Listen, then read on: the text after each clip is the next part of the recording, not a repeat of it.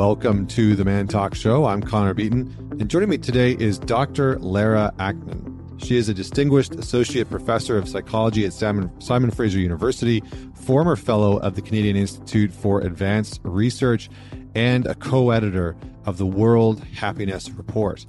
She holds a PhD in social psychology from the University of British Columbia. Uh, her research focuses on the antecedents and consequences of happiness and pro social behavior. Most of her work examines how generous behavior makes people feel and her research has been published in various academic journals, including Science, Nature, Human Behavior. Uh, she's been featured on and in the New York Times, Wall Street Journal, Maclean's Magazine, Forbes, CBC, CNN, and so many more that I'm uh, not going to list off here. She's also the director of the Helping and Happiness Lab at Simon Fraser University. What are we talking about in this episode? Well, I uh, you know, obviously, if you've been following me for a while, if you've uh, listened to some of the conversations and uh, content that I've put out around COVID and the impact, I've talked a little bit about the mental health impacts of lockdowns, of being socially isolated and disconnected, and some of the impact and ramifications of the manner in which we have uh, approached handling this pandemic.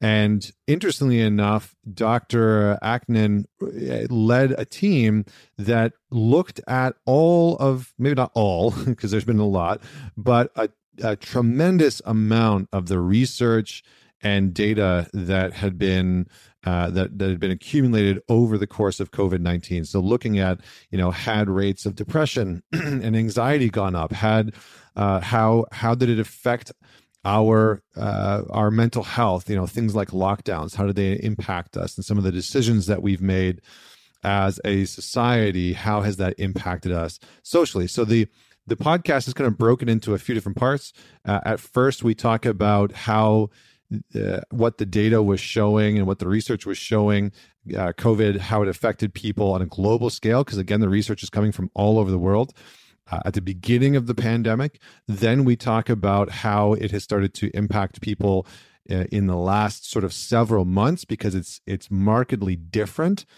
Uh, which is very fascinating because, well, as you'll find out, some of the initial research showed that there was a huge spike in things like social isolation and depression and anxiety, and then it sort of drops, uh, and we sort of reach a baseline, but then it shifts over time. So it's interesting to see how all of this plays out. So that's the second part of the podcast. And then we move into things like generosity. How can we uh, not leverage generosity, but how can we be in a sort of generous state and what is the impact of that as, uh, on human beings? And so I try and poke and prod here and there to to talk about you know how should we approach some of these things? How do we prioritize mental health uh, when it comes to policy making when it comes to dealing with the pandemic in such a way that is beneficial for us so that we aren't sort of sacrificing and causing more disease, more dis-ease in other areas just by trying to solve a, a, problem in one area. And so I hope that you enjoy this conversation. Don't forget to share it with somebody that you know will enjoy it. And don't forget to subscribe on whatever platform you are listening to us on. And don't forget to leave a rating and review. That goes a long way. I appreciate everybody that has been doing uh, doing those in the last couple weeks. Thank you very much. And without any further delay, let's let's welcome Dr. Lara Aknin. I'm well. How are you? I'm very well. I'm very well. I'm glad to have a fellow BC person on the show. I mean, it just feels feels right. It's where it all started for me, and I love it. I actually miss being in British Columbia, so a little envious of where you are right now. A beautiful place to be. I can't complain. Yeah. Well, let's uh, let's kick things off as as I always do on the show just by the question that I ask all my guests, which is tell us a story about a defining moment in your life. Sure. So I've had a few minutes to think this over, mull it over. Um, and one of the first memories that comes to mind might not seem so consequential, but I think has been pretty defining for me. Um, I have a younger brother. He's about four years younger than me. His name is Josh. And we were really close at our youngest ages. And then I think as you know, as I started to reach early teenhood, we grew apart. We had different interests and different friend groups and whatnot. But there was one winter where we traveled with my grandmother and her sister and her two grandkids to Palm Springs for a week in the summer. And I my two cousins that were there were both young and female, and I had a lot to, we had a lot going on. We had a lot in common, and my brother was there too. And day after day, we would go out and we would play and we would swim, and we had a wonderful time together. And I, I'm certain my brother felt pretty left out in the whole event. And I remember this this very clear memory of one afternoon of all of us in the swimming pool. My my younger brother, who was the youngest one there on the trip, kept jumping on my back, and I would shrug him off, and he would jump on my back, and I would shrug him off. And and I turned to him and I said, Josh, don't you ever get tired of this rejection? And he looked at me and said, No, because I know you love me. And I feel like from that moment on, you know, all the the tension and the indifference and and the differences that had existed between us, I think it was a pretty defining moment in in our sibling relationship, but also just yeah, he's he's one of my favorite people in the world. And so um I don't know if it like changed the course of my life, but I think it was certainly a moment where I appreciated and started to realize the importance of unconditional love and maybe how it's expected even when you don't show it. I mean i was i was the oldest of five and i had two younger sisters and then two younger brothers. Yeah. And the age difference between my younger brothers and i was 10 years and 11 years. They were 10 years and 11 years younger than me. Wow. And man my one little brother was such a hellcat. I mean he like he and he just had such he was gifted in understanding how to push buttons you know and then have me react and then have him play the like innocent younger brother who did nothing wrong and then i would get in trouble. It was so infuriating. But i was bigger than him and i was stronger and so we had such a great dynamic but i i hear you on that part. It was like yeah, I know you love me. I got it. Yeah. yeah. I need space and I love you. And yeah. Yeah. I'll be here for all, all the good stuff. But yeah. Yeah. Well, so before, so, you know, I want to kind of talk about a few things in this interview. So maybe I'll just lay this out for the listener so that we sort of have a, course of where we're going. Mm-hmm. I want to begin by just having a sense of like what it is that you do in your work. I would love for you to just explain that to our listener. And then I want to talk about some of the research that you and your committee did. I think it was committee last year about the pandemic and the mental health mm-hmm. and the, some of the impacts of the pandemic on mental health. Talk about what's happened since. And then I want to go into some of your work around generosity and happiness. So that's kind of the terrain that I hope to cover today. So let's just start with you, your work, and, and what you primarily focus in on. Sure. So I am a social psychologist by training, and I am an associate professor at Simon Fraser University in BC. And most of the work that I do focuses on what leads people to live happier and kinder lives. And so a lot of my research, which you foreshadowed already, investigates the relationship between generosity and happiness. And so I spend some of my time teaching, but I spend the bulk of my time conducting research, trying to investigate when, where, how, and for whom engaging in kind and generous actions leads to better well being. So, primarily higher levels of happiness, sometimes greater health, and so on and so forth. So, that's kind of my, that's the question that keeps me awake at night. That's the thing I enjoy thinking about.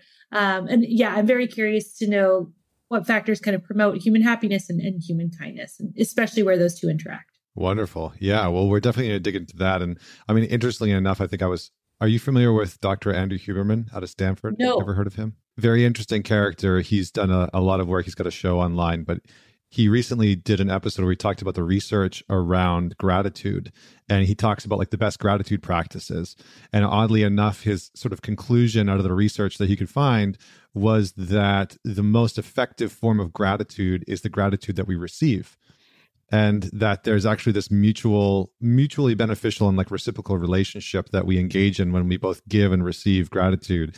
Because you know there's sort of like the trend for us to have gratitude morning routines and practices and whatnot. And and so it was sort of interesting to hear him talk about, yeah, those things are good, but the gratitude that you receive is actually, you know, maybe even more important than the gratitude that you give yourself. So mm. just to, something that I'm sure that we'll we'll come back to later on in the in the show, just to sort of tease that out for the listeners. yeah, that sounds fascinating. I mean, there's some really cool work by Sara Algoe and colleagues who's proposed that gratitude is really what she calls the find, remind, and bind theory. So that gratitude is really to help us find the people in our lives that are meaningful and are going to stick around, that we have these valuable relationships and remind us of the value that we we give to one another and, and bind and bring these relationships um, closer. Huh. Beautiful. I just so I've just finished a this is the last thing. I just finished a book, writing a book, the manuscript, and in it I said that appreciation is the currency of intimacy. And that this sort of idea is that when we give appreciation, we're we're creating intimacy in that moment, right? Like in action of intimacy. So mm-hmm. I love I love hearing that. Okay, let's shift gears because the primary focus of this conversation was to talk about what impacts we have seen the pandemic to have on mental health and well-being and the different areas i'm sure that we'll talk uh, you know about depression anxiety and those types of things but maybe just give a little bit of insight into some of the research and some of the findings that you and your team initially found last year sure so maybe i'll preface this by explaining who the team was and what we were doing um, so over the past year or and a half, two years, I've lost all track of time during COVID. Um, I have been working with a group, a fantastic group of interdisciplinary scholars for the Lancet's COVID 19 task force, the commission, and working on the mental health task force. And so I've been fortunate enough to chair this task force with about 15 members who are economists and social psychologists and, and they, they span various disciplines and backgrounds, really who are trying to document and understand what, what has been the impact of COVID 19 on our mental health. In the early days, it's almost hard to remember, but you know, this was our fears and our concerns were very focused on respiratory concerns of, of what this illness might bring. And, and so we were given this mandate to really try to understand first and foremost, what are the neurological consequences of contracting this virus? And then what are the mental health consequences of both contracting the virus, but also living in this very different world than we had prior. So our lives had changed in no small manner as a result of these new public health orders.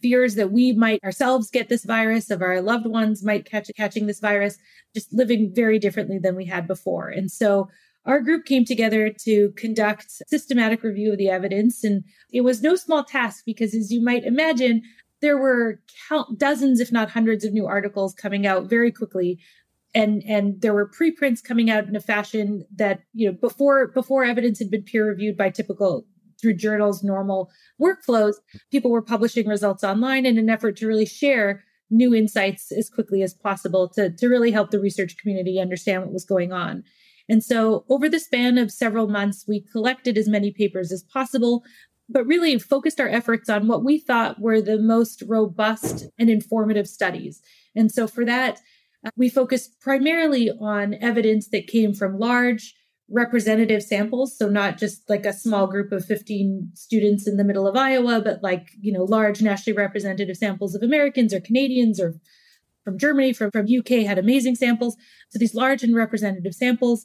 And if they weren't representative, they were weighted to reflect the population of interest and also methods that used well validated scales and those that were pre-registered where you know the experimenters said very clearly these are the ideas we're going to test and how um, in in advance and so we accumulated the evidence on several facets of mental health primarily on psychological distress which includes anxiety depression and distress itself on subjective well-being which includes positive and negative emotions and people's life evaluations and then we also looked at two very close correlates of mental health one being loneliness and its flip side, social connection, and also self-harming behaviors, which includes, you know, personally inflicting pain on oneself, but also included suicide ideation and, and suicide attempts. And so we we called all the highest quality evidence we could and, and wrote this this paper. And the long and short of it uh, is that we found that certainly early on in the pandemic there were huge, well, large and striking spikes in especially in psychological distress. So anxiety and depression in in some very striking data were showing three times the baseline rates that we had seen in years before the pandemic. And, and importantly, this was coming from multiple studies and multiple forms of evidence suggesting, you know, that it's not just a one-off study and it's not just one particular methodology that is leading to this misinterpretation. But when we combine what are probably the, new, the two most powerful forms of evidence, we're seeing consistent findings for this, this sharp increase in multiple places. Interestingly, though, after several months had passed, as we in North America kind of reached our first summer when rates started to lower, but also um, people may have started to adapt somewhat and slightly to new public health orders. In some places, evidence for anxiety and depression seemed to return close to and in some places to baseline. So there was this initial strike and spike in psychological distress that seemed to at least minimize over the course of time. and in some places in a manner that was consistent with lockdowns, but not perfectly so. Other facets of mental health showed what we thought were some surprising levels of, of resilience. So we had imagined early on, and I think many psychologists, including some of the folks on our committee, had wrote had written not issues of warning, but a concern that, you know, if we're separating ourselves from these very important social habits we have where we come together with others, but also facing this threat that is, you know, unknown in scope and unknown in duration and also just unknown in so many various ways that we might see this huge avalanche of negative outcomes. But we were surprised to see that in some data sets, there was a small but statistical increase in loneliness. And in some data sets, there was none, which was kind of surprising. We thought that life evaluations might show a huge decline, but in fact, some data sets showed no change at all. Positive emotions and negative emotions, which tend to be um, more malleable and responsive to daily life events showed what we expected. So positive emotions were slightly down and negative emotions were slightly up. But these large scale, um, large cognitive measures that tend to be these global assessments of people's lives tended to remain surprisingly stable. There was even some striking evidence showing that at least in the first few months, the first 10 months or so of the pandemic, there was no increase in suicide rates across 21 countries, which, you know, that's not our only marker, but but it was a large and really impressive study controlling for trends in time, controlling for trajectories that would have been expected. There was there was no significant increase. And so, you know, to summarize the effects, I think at least when we look at large average levels, we saw an increase in mental health concerns in the early days, but that returned that, that minimized and in some places returned to baseline by the first summer and then seemed to stabilize over that in, in the first year since the first year, I think things have have shown um, a, a, a growing and increasing concern for mental yeah, so we'll we'll come back to that yeah. part, but I think I, I appreciate the the recap because I think that's that's important. So maybe give us a little bit of insight, like give the listener a little bit of insight into what caused like are there or can you point to any sort of causality around the initial spike and what would cause us to return to baseline? I know that you talk about the psychological immune system quite a bit which i would like to talk about in, in, a, in a minute. But if you can maybe just share or shed some light on what may have caused that initial rise and then return to baseline that's a really good question. I don't know if I can give a very satisfying answer because there were so okay. there were there were many many data sets and many things. I mean, what I think we can say with confidence or speak to with confidence are these overarching trends that didn't mm-hmm. emerge from just one data set, but from from and across many. That being said, there were so many variables changing at once, like the infection rates, the death rates, and international responses to how to handle the pandemic that it's it's very difficult to put our finger on just one mm-hmm. several singular factors that may have increased mental health concerns and then helped to calm them. So tell me about the psychological immune system then. How do you define that? How does that play into some of the research that you've done and and what sh- what should the average individual who's listening to this maybe need to know about that concept? Certainly. So the psychological immune system is is an idea or a concept offered way before we came up way before the task force started working on this question but seemed very appropriate and helpful in understanding some of the evidence that we saw. And the idea basically proposes that people are better at managing and responding to stressful life, life events than we often anticipate or expect. Uh, so, um, life throws many, sometimes challenging and sometimes wonderful things our way. And we are creatures that respond to it, but respond to it faster than we may have imagined. So, the positive silver lining of this is that we often surprise ourselves. And so, um, when we face, uh, for instance, the breakup with a romantic partner or, you know, our expectations about a future vacation are foiled. We usually might think that we're going to be upset and upset, very upset and very upset for a long time. You know, it's not like we're completely uh, out of touch with reality. We do recognize and we do feel a sense of sadness and concern, but usually our emotional responses are not ex- as extreme as we initially expect and not as long lasting as we originally expect. And so we seem to be more competent and capable in managing a lot of and responding to difficult life events than we do it in advance. And so there is also a flip side that when good things happen, unfortunately, the pleasure of those things don't stick around as, as long lasting as we would have liked. But I think in the context of COVID, it, it has been very helpful for many facets of disappointment. We, have responded in, with a little bit more flexibility and grace in some cases than perhaps we would have expected. Yeah, I mean, I, I think what's interesting is that you know, as I went through a lot of the research that you and the team had pulled together and just some of the research that's come out, at least came out last year because I was kind of keeping track on that. I've always kind of been of the mindset that things like isolation. I mean, I talked, I think I talked about this last year, how isolation leads to an internal sense of amplification of our internal experience, right? So if you're somebody that is already experiencing anxiety mm-hmm. and you are removed from your normal social circle and your normal social interactions that can actually amplify your anxieties right or at the very least when if if you are removed maybe your anxieties are lessened for a period of time but then as you you know a year later think about re-entering into those social circles with the threats of a virus and whatever else is going on and now you've been removed from your social environment for a year now your anxiety is amplified maybe even even more so than you had predicted or, or was before. So where do you stand on on ideas like that that that or or the impact of isolation at the very least? Like how have you seen isolation show up in some of the work or, and maybe maybe you haven't i'm not too sure but how have you seen the role of isolation show up for individuals and groups from a mental health perspective? Well a couple of thoughts are swirling through my head. So i think one interesting thing to note is as i mentioned very quickly in that brief recap is that loneliness loneliness levels in some and, in some of the largest data sets did show a significant increase but not nearly as large as we would have imagined. So for instance some really compelling data from the united states shows that you know before the pandemic people reporting highly on these loneliness and isolation scales. There was approximately 10% of population that surpassed this cutoff during the pandemic or at least during the early months it was more like 12 to 13%. That's, you know, that equates to millions of people, don't get me wrong, but it's not a doubling of the rate that perhaps or tripling of the rate that we may have expected in early days. So there was an increase and it was statistically significant, but perhaps not what we would have expected. That being said, I think a lot of the findings emerging throughout the pandemic also showed that people who felt most isolated and disconnected from others were the ones who were experiencing the largest mental health concerns. And mm-hmm. so it is an important predictor. Uh, we are very, you know, before the pandemic and during the pandemic, people are very social creatures. And so I think having our social, our typical social interactions disrupted is, is a pretty significant and inconsequential thing.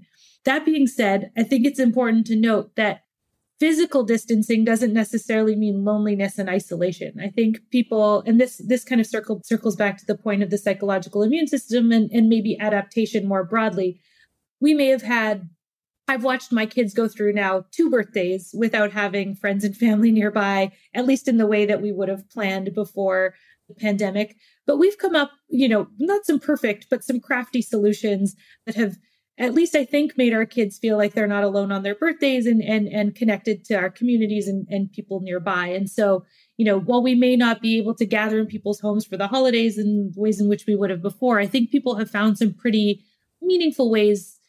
You know, for instance, we've even created new new holidays or not new holidays but new traditions and new forms of communication. And so you know we always kept in touch with family that was so far. I have uh, two uncles that live in calgary and and so we always we would have sporadic phone calls we're very you know close but oh, through the pandemic something that started in the f- first few months and has remained now for maybe 18 months is every friday afternoon we have zoom call with my parents that are in vancouver my um, household, me and my husband and my two kids, my uncles that are in different places, and other cousins that are all around. I mean, so some new traditions have even emerged. And so this isn't to say that loneliness is not critical, but I guess what a, and certainly a negative predictor of mental health. But I think it's to say that physical distance doesn't necessarily lead to and cause to cause loneliness in ways, mm-hmm. at least at the surface, might seem problematic. Yeah. I mean, I think one of the questions that came for me as I read through some of this, and and again, we're not we're not entering yet into the research that's come out since, right? We're going to get into that in a second, but I think one of the initial questions that came up for me was like, okay, cool, like we're we're more resilient than maybe we had initially thought or, or predicted, and I think that that is both beneficial, but also can have limitations, you know, because what what sort of came up for me was, yes, we are more resilient than maybe expected, but should we be? You know is that is that something that's necessary? You know because we i think as human beings historically have been put in fairly heinous environments that that we have adapted to right? We we are adapting machines. We're quite good at it. But it doesn't necessarily mean that the environments that we're put into are conducive of long-term health viability and it seems like we sometimes have very short-term planning when it comes to the health mental health and wellness of human beings and so i just wanted not really even a direct question or assumption, but maybe just for you to sort of comment on on on that notion. Yeah, I mean, I agree. I think the fact that we are resilient doesn't necessarily mean that we should bank on that at all costs. I don't think mm that's an excuse or or you know, um, I don't think that should necessarily be our lifeline. Excuse me, assuming that you know people are going to just be okay, so let's throw what we can at them and let them deal. I, I agree with that, but I I do think, you know, some people have proposed that this resilience stems from the fact that, you know, at a very basic and biological level, we as humans kind of need to attune our attention to what might be changing, especially in the negative domain. And so, you know, if we, you know, you can imagine in a very basic sense that if we're walking through a dark forest and everything is calm and quiet, you know, we, you know, we're on high alert um, and kind of adapt to the le- to the level of light available, to the level of sound available so that if there is a big flash or if there's something moving in the dark or if there's something that scurries by, our attention is very quickly drawn to that. And so for, for adaptive purposes are, you know, we, for survival purposes, I think humans are designed to be quite adaptive. And whether this is effective for long-term uncertainty, it's probably not a great thing. But I actually think that's one of the reasons that uh, these, these ever-changing public health policies can be quite cause maybe a lot of concern is that the it's unpredictable what's going to be happening next. And so while we might be able to manage what we're dealing with right now, there's a lot of uncertainty. Right now we're facing this whole question of what Omicron is going to bring in the next few months. And here in BC, there's speculation that there might be business closures, restaurant closures, and you know, just our a neighboring university had to move all their exams online the other day mm. as a result of an outbreak of cases. I think everybody's just waiting for another shoe to drop if you will and and and right. we can adapt but whether we assume that's going to be easy every time I, I don't think that's helpful either yeah i mean i think there's you know we're i don't want to take us out of the territory of maybe what we can talk about in this in this conversation right? Because i think there is the larger conversation of you know should we adapt and are those the right things to do when you see when you see things like you know small businesses taking the largest toll? And from i mean from my, maybe you can speak on this before we move on to what's happened in the recent in the past year. Did you see a difference between like socioeconomic status and how people were impacted by the pandemic? And can you speak to that? Yeah so there um yes is the short answer there were certain individuals or certain subgroups of the population that were impacted most negatively by the pandemic, or to a larger extent, I think would be a better way of, of stating that. Um, so, looking at a cross section of the data, we can see that individuals who, younger individuals, were worse off. Females tend to have a much harder, reported um, higher levels of mental health concerns during the pandemic. Some of these differences predated the pandemic and some of them didn't. So there have been some really impressive longitudinal data sets that have helped to parse these differences what were pre-existing mental health stratifications versus what were new profiles of risk that emerged during the pandemic. At least based on the earlier data that I'm most familiar with, a few of the profiles of risk that weren't necessarily at risk beforehand, but have, have grown in risk or at least did grow in risk during the early days of the pandemic were younger individuals. So these were people who fell into the age groups of 18 to 25 and 25 to 34 possibly because they were in some of the most precarious positions, employment and otherwise. Also, females who tended to work in more precarious forms of employment, but also typically handled more of the child care and household concerns when there was rejuggling and reshifting. And then individuals who had young children at home. So, as you can imagine, school and daycare closures were especially hard for these individuals who, you know, couldn't work alongside a three year old who might be drawing on the walls. And so yeah. you can imagine that many people are at that intersection, right? So, you know, young mothers of young kids might be at this intersection who are facing a lot of challenge, especially in the early days. Yes. And maybe we'll get to this, but uh, I think that's one of the reasons our, our task force, when we offered recommendations, proposed, you know, prioritizing safe access to childcare um, and daycare and elementary schools. And we were focusing primarily on adult driven data, um, not, not even speaking to the benefits that schooling has for young children, but just for the, for the adult population, how important that would be. Yeah, interesting. Okay, well, I think that gives some good insight as well because I remember reading a, a, few different studies, and I think this is carried on. Mm. But a few different studies around, you know, people who already had fairly severe mental health conditions, that being sort of exaggerated. Things like overdose rates. I know that I know that you guys looked at suicide rates and sort of they kind of stayed relatively the same or, or came back to, to, baseline. But I think consistently what we've seen, and you can correct me if I'm wrong on this, is that overdose rates have continued to grow and grow and grow and grow. And I like I remember reading that there were almost as many overdoses, if not more. I think I think it was almost as many overdoses in Vancouver as there were COVID deaths in 2020. And so like that, you know, that's I think was off by like 30, you know, 30 or something like that. Mm-hmm. But I remember reading that and being like, well, wow, okay, that, that's a pretty shocking and alarming piece of information. And then you have like the United States has just crossed 100,000 su- uh, overdoses this year, right? And so, like, that's a fairly substantial number. Right. And so it, it sort of brings into question, you know, how are we supporting those people? And, you know, what does isolating the individual and locking down and the sort of like fear that is very prevalent within our modern conversation support those people and so again not necessarily a question and, and more of just like mm-hmm. open for your your thoughts on all yeah well so, so i appreciate you asking about the heterogeneity of this or like the you know so overall our overall assessment looking at average levels across the population masks a lot of variation in how various mm-hmm. individuals and subgroups are managing during this very exceptional time. As your question, your previous question kind of pointed, this this wasn't equivalent for all facets of the population. As I mentioned, there were these three really unique risk profiles that emerged early on, but those are not the only predictors of of individuals who struggled most. So as you as you noted, in people with pre-existing mental health concerns, individuals who are in lower and less stable work positions also really struggled. And and yeah, I, I certainly think that's important to acknowledge. One thing that we, you know, didn't um we wrote an op-ed about the results of of this paper that kind of probably reached more people than the original paper did.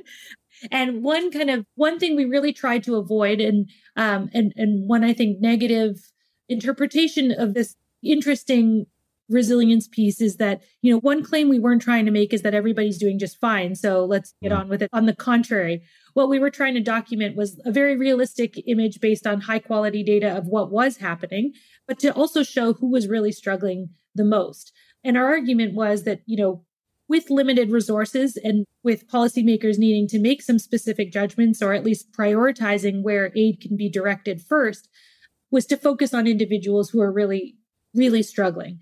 And so the fact that we were seeing some some notable signs of resilience leads us to offer some precision on where we can intervene and who we can help with first. And those were the mm-hmm. individuals who, who had these risk profiles that either predated the pandemic or those who were newly emergent during the pandemic.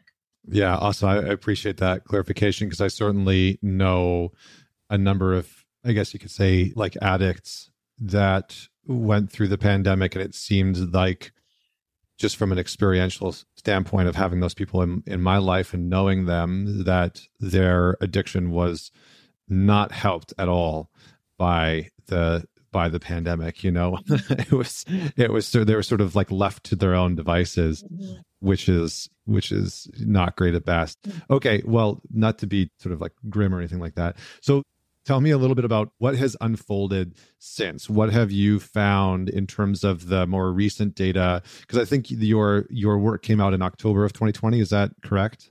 Roughly, well, it's still in press. So the the yeah, preprint okay. is available online and has been downloaded downloaded, excuse me, like 2,200 times or something.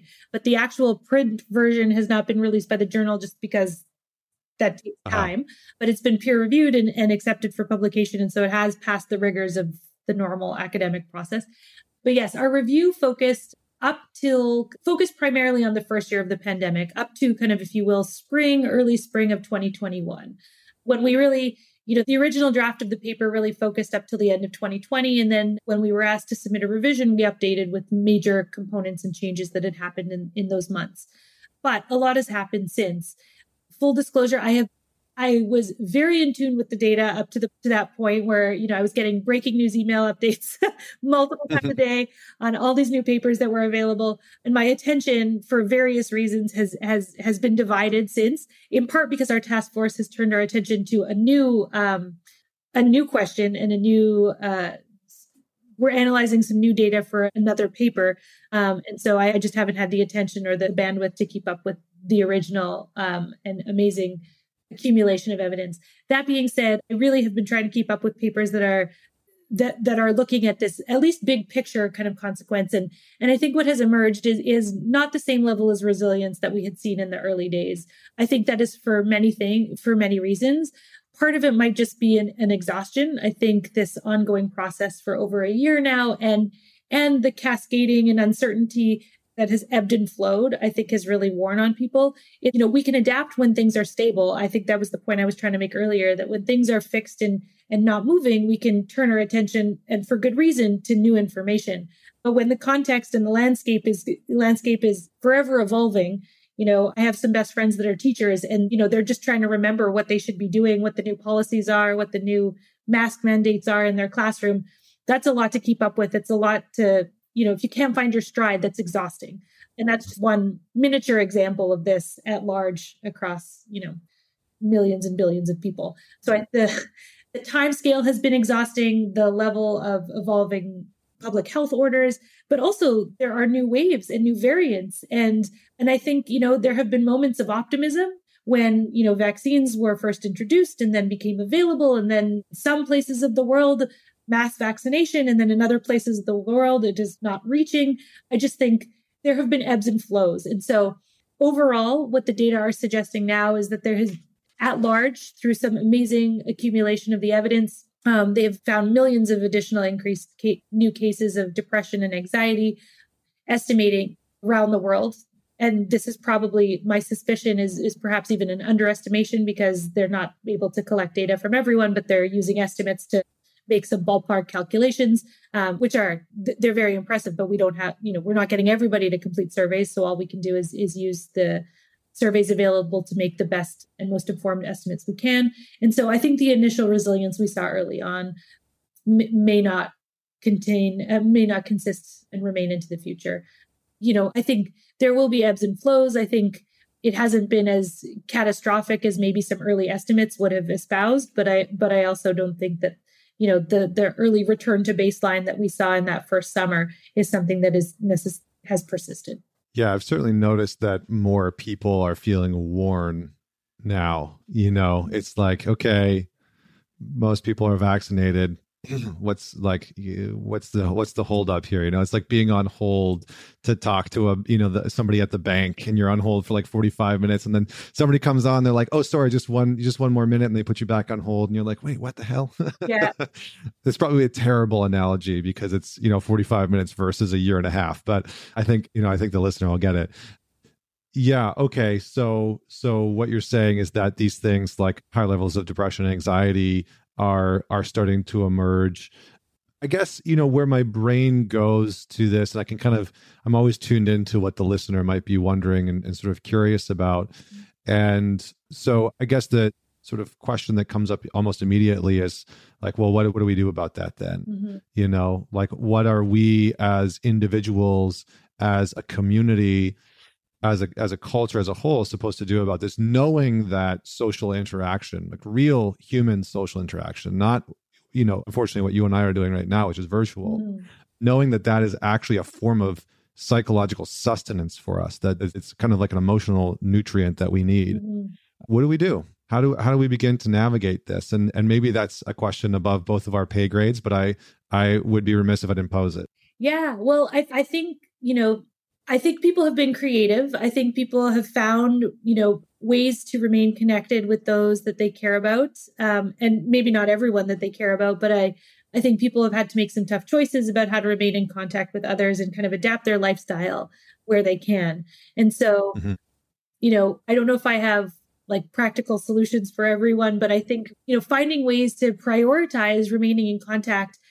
I think we've lost many of the social structures that bring us in contact with many important people in our lives and sometimes people we didn't even appreciate that were important. Mm. You know, so it may have been obvious a knee jerk reaction to think that now that we can't visit our best friend who might be in another city, we need to set up Wednesday wine dates and do some kind of online piecemeal replacement. But I think it's also kind of shown us the importance of what we might have not assumed was also really vital psychological sustenance, as you put it, which is just seeing might be seeing colleagues that you know are are acquaintances or kind of these weak tie friendships that we you know we appreciated but never really put a special value on. Um, i don't know about you but i had this one experience it was probably about a year ago now but when a lot of the restrictions in vancouver had finally eased one of the local coffee shops in our neighborhood opened and I went in and I saw barista who, you know, I, I, don't know particularly, I know her dog's name because I usually bring my dog and we would have some minor chit chat. She kind of just said, How are you doing in passing? And I noticed I must have given like a 15 minute reply without even noticing. And at one point I caught her making eye, can- eye contact with someone behind me. And I was like, Oh my gosh, I didn't realize how much I just missed this like friendly banter and chatter that we have with people that you know i wouldn't make a special catch up date with her to you know check on you know someone in my community or a local barista but it's someone who i enjoy interacting with. And and so i think it's notable that many of normal ebbs and flows of our daily life that bring us in contact with other people are gone. And there's some kind of mourning that goes along with that too. And so i think you know doing what we can to keep in contact with others you know, the obvious ones that we wouldn't dare miss a beat on, which might be our close friends and family, but maybe even the folks finding ways to, you know, we have, I think, very fortunately found new ways to connect with others. Some of that has been surprising. For instance, my neighbors and I, we bought a projector and we now do like these local outdoor little movie nights where all the kids in our little neighborhood come out and we just put a projector outside and the kids are all sitting distanced apart, but we're watching something outside and it feels safe and we wouldn't have done that before the pandemic but it's been a new way to connect. And and and sometimes you know zoom might fit the bill at least as a temporary band-aid or replacement for some contact that we need in the interim. And so it's it's not a perfect and and, and entirely suitable replacement but i think it's important to find ways to remain connected to those that we would have assumed would have been important but even maybe those that we might feel this aching suspicion that we miss and, and not have thought to plan accordingly yeah, I mean, there's. I think that there's many other broader questions that I have down that vein, yeah. but we'll we'll we'll leave that. We'll leave that for right now because okay. I want to bring in I want to bring in generosity and and happiness. I want to bring in generosity to this conversation because I feel like it could could be a good segue into what we can do. So, tell me a little bit about the the work that you've done on generosity and and some of the findings that that you have come up with. And I know we only have about we only have a couple minutes left, so we're like leaving. Okay. We're packing all. I'll give you the highlight. packing all the joy into the final part. Yeah, give it give it to us. Okay, here's the highlight reel. So early when I started my graduate work, graduate work, and to this day, I've been really fascinated with how generosity might make people happy. We started testing this in very early days with small samples at students UBC, where I now know you and I both went to school. We went out on the morning hours of campus. We invited students to participate in a study on everyday spending choices, and if they agreed, they were randomly assigned to receive that receive either five or twenty dollars to spend that day. And on the front of the envelope, it had some spending instructions. Half of the people were told to spend the money on others, and the other half were told to spend the money on themselves. We told them to spend the money by five o'clock so we could call them in the evening. Um, and when we did, it was a researcher who, who hadn't had previous contact, asked them a bunch of questions. But the key ones we were interested in were how they were feeling. What we found in that early study and many times since is that people who were randomly assigned to spend money on others were significantly happier than those who spent on themselves. Uh, this original study was with a small sample of students that are relatively, you know, in Canada, where most students were probably living relatively comfortably. And so over the years, I've really tried to expand the focus and see whether this is finding that might be enjoyed by a select few who have extra disposable income to invest in others, or whether this principle or, or finding, if you will, that generosity makes people happy might be a broader phenomenon in most humans. So over the years, I've been able to partner with fantastic people to address this question. We've looked at data from the Gallup World Poll, representative of most places around the globe. We find that people who spend generously report higher levels of happiness. We, in the past month, when they've given in the past month, they report higher levels of happiness than people who don't. We've conducted experiments in rich and poor countries around the globe, even in small scale traditional societies where people have no electricity, no running water, you know, these very small communities that look much like our ancestors used to hundreds, if not thousands of years ago. And there too, we find that when people use a small endowment of financial resources for others, they're happier than when they spend on themselves. We've seen consistent evidence in kids under the age of two smiling more when they give treats away to a puppet than when they receive the same treats themselves. And more recently, we've been investigating this in antisocial actors, so ex offenders and gang involved youth, people who, you know, by their track record and history, at least show evidence of reduced signs of concern for other people. There too, we see greater emotional rewards or higher levels of happiness when people spend money on needy others than when they spend on themselves. And so my colleagues and I have argued that this might be a, a far reaching um, aspect of the human psychology that we feel good when we help others. And I mean, I feel like there's almost like a theological bent that we could go down. But again, I feel like this maybe not, I mean, I don't think we have time for that. but tell me, like, in your opinion or from the research perspective what is it about giving what is it about generosity that we that we feel so rewarded by well I think there are several things. I think, um, but I think one of the main driving forces is that we as humans are very social creatures, and generosity allows us to build and sustain these really important relationships with other people. And so, consistent with that notion, when people give in ways that are very socially connected, like if I were to take you for dinner, I would I would enjoy higher levels of happiness afterward than if I just sent you a gift certificate for the same value and you went on your own. Mm. So when we give in, in very socially connected and meaningful ways, we feel better about it. We also feel better about it when we give in ways that are clearly impactful. So we've run studies where, you know, people will give to charities that are very explicit and articulate about how this money is being used to improve the life of someone else. And other charities don't do such a great job on that. You know, you're giving to a charity, but you don't know if this is going to buy pencils on someone else's desk. So right. charities that make it very tangible and clear how your your dollars are helping someone in need, those also provide the largest, if you will, bang for your buck. And and finally, another factor that really seems to matter is that people feel they've chosen to give.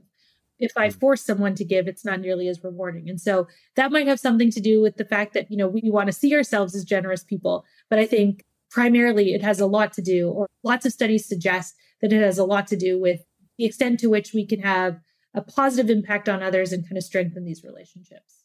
Yeah, wonderful. I've, i appreciate you condensing a lot of this down into a, a decade's worth of work.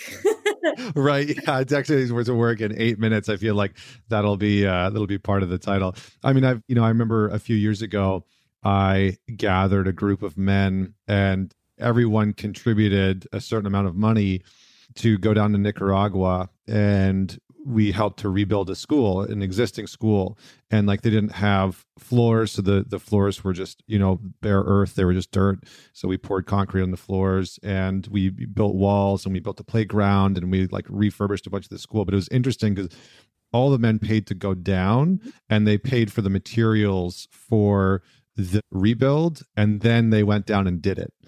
And you know the again this is like 20 20 guys right so it's a very small sort of like personal story but all of the men were just blown away by how rewarding it was to contribute in that way you know to not only to not only sort of finance it but to then go down and build it and so i do think that we the thing that i think that we undervalue and underestimate is contribution mm-hmm. you know and that maybe maybe part of the generosity is that we feel like we can contribute. I know eh, there have been periods of time in my life where I wasn't able to contribute anything financially. I mean, I was just like such a broke student, you know, at UBC, living off of macaroni and cheese and you know these terrible stir fries that I would make with lunch meat in them. I mean, it was it was horrible. It was bad. you know, it was really bad.